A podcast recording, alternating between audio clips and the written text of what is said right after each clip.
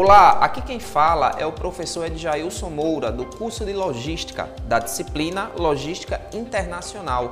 E hoje a gente vai falar sobre seguro internacional.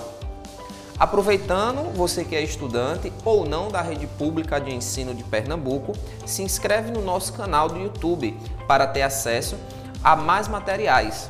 Acesse também o Educa PE, procure o curso na playlist e não esqueça de indicar para os seus amigos também.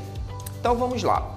A questão do seguro internacional também é um tipo de contrato através do qual uma companhia seguradora se obriga para com os segurados a indenizá-lo em caso de prejuízos futuros, decorrente de causas imprevistas.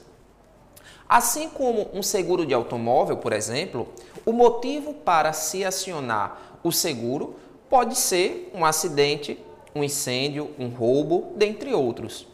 Como estamos, como estamos falando é, sobre negócios internacionais, podemos acrescentar problemas como naufrágio e desastres, né? entre outros.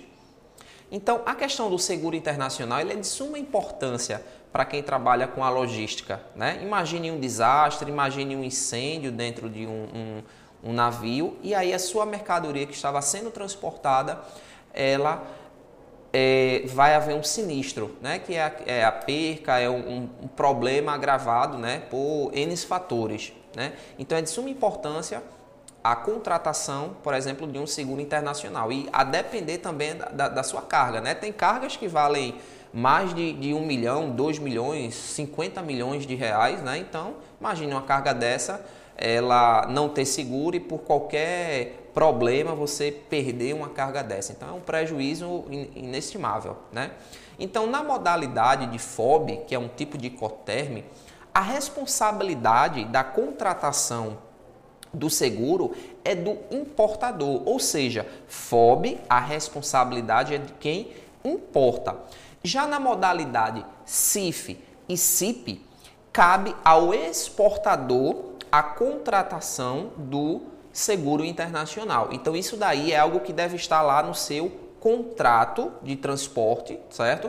Onde você vai verificar se a contratação é, existe o seguro através do FOB, mais uma vez, responsabilidade do importador, ou CIF ou CIP, responsabilidade do exportador ok? Temos também os tipos de apólice. Eu trouxe para vocês aqui hoje três tipos de apólice, que é apólice por viagem, usada em uma extensão ocasional.